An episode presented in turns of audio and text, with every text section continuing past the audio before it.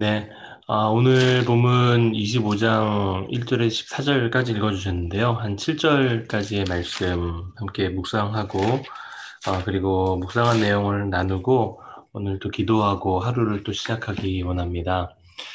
아, 오늘 2절부터의 7절까지의 내용을 보시면, 특별히 2절 말씀에 아, 잠언 기자가 이렇게 말합니다. 이를 숨기는 것은 하나님의 영화요, 이를 살피는 것은 왕의 영화니라라고 말씀을 하고 있죠. 어, 하나님은 우리의 삶 속에 그분의 생각과 그분의 뜻을 드러내십니다. 그런데 이 드러난다라는 말 자체의 의미 안에는 이미 감추어져 있는 것이 있다라는 것을 전제하는 것입니다. 하나님의 창조 세계의 신비, 그리고 생명의 신비, 이 모든 것들을 신비라고 표현하는 것은 사람의 지식과 지혜로는 그것을 완벽하게 파악하고 아는 것이 불가능하기 때문입니다. 그런데 오늘 보면은 그 일을 살피는 것이 왕의 영화라고 말하죠. 여기서 말하는 살피다, 살피는 것이라는 단어의 원어적으로 의미는 바로 조사하는 것을 의미합니다. 하나님이 신비롭게 창조하신 영역을 조사하며 그 영역에서 하나님의 뜻을 찾고 그 뜻대로 행하는 것, 그것이 바로 왕에게 주어진 임무이고 그것을 통해 하나님은 왕을 영화롭게 하신다라고 말씀하고 있는 것이죠. 어, 이러한 일은 너무나도 중요한 일입니다. 왜냐하면 특별히 과학기술의 진보와 발전은 하나님의 신비의 영역을 조사하며 그리고 밝혀내려고 하지만 그 조사를 통해 하나님의 영광이 아닌 자신의 영광을 스스로 취하려고 하기 때문입니다. 인류와 과학을 통해서 이루고자 하는 것이 바로 인본주의 사상의 핵심인데 이 인본주의 사상의 핵심은 바로 인간이 모든 것의 중심이 되는 것이라는 것입니다. 인간의 지식과 지혜가 과학을 만들고 그리고 그 과학이 인류와 창조 세계의 모든 신비를 깨닫게 하여 인간 자체가 이 세상의 본질이고 중심이 되게 하겠다라는 야심찬 욕망이 묻어져 있는 대목입니다. 이것을 하나님은 교만이라고 하시고 너무나도 싫어하시는 것이죠. 그렇다면 주님께서 숨기시는 이유가 무엇인가? 왜 신비의 영역을 만드신 것인가? 그것은 바로 우리의 무지와 연약함을 깨닫게 하시기 위함이십니다. 아, 그리고 우리가 믿을 분, 우리가 신뢰하고 의지할 분이 바로 하나님이심을 스스로 알아가며 하나님께 영광을 올려드리게 하기 위함이시죠. 그러나 우리는 무지와 연약함을 깨닫지 못하고 하나님이 신비의 창조자가 아니라 내가 마치 신비의 창조자가 되려는 교만함의 자리에 올라가 있는 것입니다. 여러분 한번 기억하시기 바랍니다. 하나님이 숨기시는 신비의 영역은 그것을 찾고 조사하며 하나님의 섭리와 뜻을 알아가기 위한 영역입니다. 나의 영광이 아닌 하나님의 영광을 드러내기 위한 영역인 것이죠. 우리에게 참 이런 많은 영역들이 있습니다. 하나님이 신비롭게, 아니, 하나님이 하나님만 아시는 숨기는 하나님의 그분의 뜻과 그분의 어떤 상황들이 있죠. 내가 이해하지 못하고 내가 알 수 없는 영역들이 있습니다. 창조 세계뿐만이 아니라 세상의 이치도 사람의 마음도 어떤 상황들도 내가 알 수 없는 영역이 있습니다. 우리가 이 땅 밴쿠버로 올 때 어, 사실 이곳에서 수많은 꿈을 꾸고 또 어, 이렇게 멋진 그림을 그리고 어, 이 땅에 오지만 사실 이곳에서 겪게 되는 수많은 일들 중 우리가 참 이해할 수 없고 또 납득하기 어려운 일들을 많이 겪게 됩니다. 지난주 목사님 말씀처럼 우리는 배신 당하는 일들도 참 많이 경험하게 되고 사람들 믿었던 사람들 그리고 사랑하는 사람들에게 참 많은 상처를 주고 상처를 받는 일들도 많이 있습니다. 아, 그럴 때마다 왜 나에게만 이런 일이 일어날까? 아, 때로는 남들 다 형통하면서 잘 살아가는데 왜 나만 이런 고난의 길을 걸어가고 내 꼬이고 꼬이는 상황은 계속해서 어려워지기만 하는 것일까라고 생각할 때도 있습니다. 그렇다면 오늘 이 본문이 우리에게 분명한 해답을 준다라고 저는 확신합니다. 이 모든 일들은 하나님이 숨기신 영역이에요.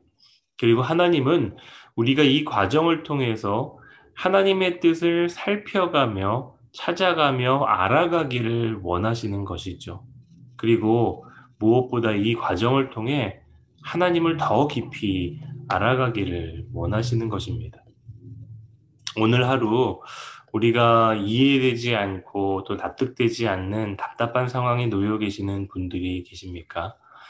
어, 숨기시는 하나님이 이해가 되지 않고 그분의 신실하심을 의심하고 계시는 분들이 계시다면 바라기는 이 과정을 통해 내 인생을 향한 하나님의 뜻과 계획을 살피어 알아가며 하나님을 더 깊이 만나게 되는 은혜가 넘치시는 저와 여러분 되시기를 주님의 이름으로 축복합니다. 어, 두 번째 함께 나눌 어, 묵상의 내용입니다. 오늘 2절이 하나님과 인간 왕의 관계를 통해서 우리에게 분명한 메시지를 제시했다면 3절부터는 인간 왕과 신하 또는 백성들의 관계 속에서 우리에게 적용할 수 있는 메시지를 주는 것 같습니다. 3절 어, 말씀에 보니까 하늘의 높음과 땅의 깊음 같이 왕의 마음은 헤아릴 수 없느니라 라고 기록하죠. 헤아릴 수 없는 왕의 마음을 듣는 것과 깨닫는 것이 지혜다라는 생각을 한번 해봤습니다. 그런데 그 왕의 마음을 헤아리기 위해서는 왕과 가까워져야 합니다. 다시 말하면 친밀해져야 되는 것입니다. 친밀해야 그 마음을 느끼고 헤아릴 수 있는 것이죠. 그런데 그 친밀함의 가장 근본적인 덕목이 있는데 그것이 바로 진실함입니다. 어떤 사심도, 어떤 욕심도, 어떤 사측한 계획도 없는 그 진실함. 그러한 진실함의 상태를 정결함, 충성됨이라고 표현합니다. 어, 영어 인테그리티에서는 어, 단어가 두 가지 의미를 가지고 있는데 진실함의 의미를 가지고 있지만 동시에 고결함이라는 의미도 가지고 있습니다. 왕의 마음을 얻기 위해서 왕과 친밀해지기 위해서 우리는 정결함, 고결함이라는 영적인 덕목을 갖추어야 합니다. 이것이 없이는 왕에게 가까이 가지도 친밀해지지도 못합니다. 이유는 그 안에 진실함이 없고 충성됨이 없기 때문입니다. 우리와 하나님과의 관계에서 친밀함을 방해하는 요소는 TV, 유튜브, 우리의 자녀, 그 모든 것들도 본질적인 요소가 아닙니다. 사실 근본 원인은 우리 안에 있는 죄입니다. 그게 하나님과 나 사이의 장벽처럼 존재하는 한 우리는 하나님과 결코 친밀해질 수 없는 것입니다. 그래서 오늘 본문 4절에서는 우리에게 이렇게 도전을 하죠. 은에서 찌꺼기를 제하라. 그리하면 그의 왕위가 의로 말미암아 견고하게 서리라. 왕 앞에 나아가는 신하는 은에서 찌꺼기를 제하는 것처럼 스스로를 깨끗하게 하고 정갈하게 나아가야 합니다. 그게 왕 앞에 나아가는 법도요, 태도요, 예의이죠. 어, 회사 면접을 보기 위해 목욕도 하고 머리도 다듬고 말끔하게 차려입고 준비합니다. 결혼식에 초대받아도 그에 마땅한 복장을 준비합니다. 그런데 왕이신 하나님 앞에 나아갈 때는 우리는 어떠한 마음과 태도를, 태도로 나아가는가 생각을 해보면은 참 하나님 앞에 죄스럽고 또 죄송한 일들이 참 많이 있는 것 같습니다. 우리는 은에서 찌꺼기를 제거하듯이 우리 안에 묻어 있는 죄의 찌꺼기, 교만의 어, 찌꺼기, 탐욕과 음란의 찌꺼기라는 모든 것들을 제하고 왕을 만날 준비를 해야 합니다. 그렇지 않으면 우리는 왕을 만날 수도 없고 만난다고 하더라도 친밀해지지 못하기 때문이죠. 오늘 잠언 기자는 왕을 아련하기 위한 준비를 하라고 우리에게 분명한 도전을 하고 있는 것입니다. 무엇을 준비하는가? 바로 인테그리티, 정결함을 통한 진실함을 준비하는 것입니다. 그리고 그 진실함을 통해서 하나님 앞에 충성된 삶을 살아가는 것. 아, 그것이 바로 왕을, 왕이신 하나님을 아련하기 위해서 우리가 준비해야 될 영적인 덕목입니다. 오늘 본문에서 읽어주셨던 어, 내용 한 구절을 읽고 어, 말씀을 이렇게 마무리하고 그리고 함께 기도하고 싶습니다.